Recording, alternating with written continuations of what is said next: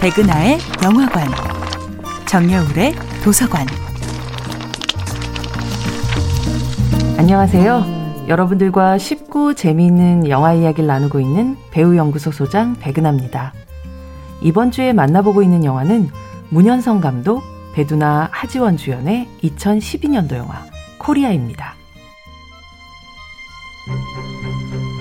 하지원, 배두나, 한예리, 최윤영 등 영화 코리아의 선수로 등장하는 배우들은 본격적인 영화의 촬영이 시작되기 4개월 전부터 탁구 트레이닝을 시작했다고 하죠. 그리고 이 배우들의 피나는 연습 끝에 완성된 코리아의 탁구 경기 장면은 하는 기합 소리와 함께 실제 스포츠 중계를 보는 듯 긴장감을 자아냅니다. 특히 대회 9연패를 노리던 중국을 상대로 한 마지막 경기에서 심판의 편파 판정 속에서도 마침내 승리를 쟁취하던 장면은 스포츠 영화 특유의 쾌감으로 가득합니다.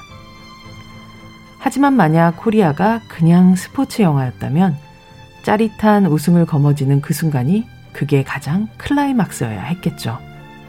하지만 영화 코리아의 진짜 클라이막스는 그 이후에 배치되어 있습니다.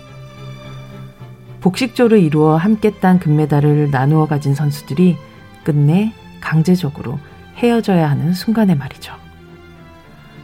북으로 향하는 버스를 탄 리브니를 향해 현정아는 이렇게 외치며 발을 동동 구릅니다. 언니, 나 뭐라고 해? 전화할 게도 안 되고, 편지할 게도 안 되고, 뭐라고 인사를 해?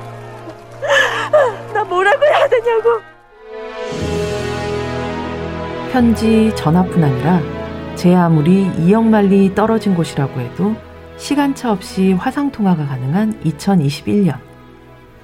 물리적 거리와 상관없이 지구촌의 누구와도 모든 것을 나눌 수 있는 기술의 시대 속을 살면서도 서로 들을 수도 전할 수도 나눌 수도 없는 유일한 땅이 여전히 지척에 있습니다.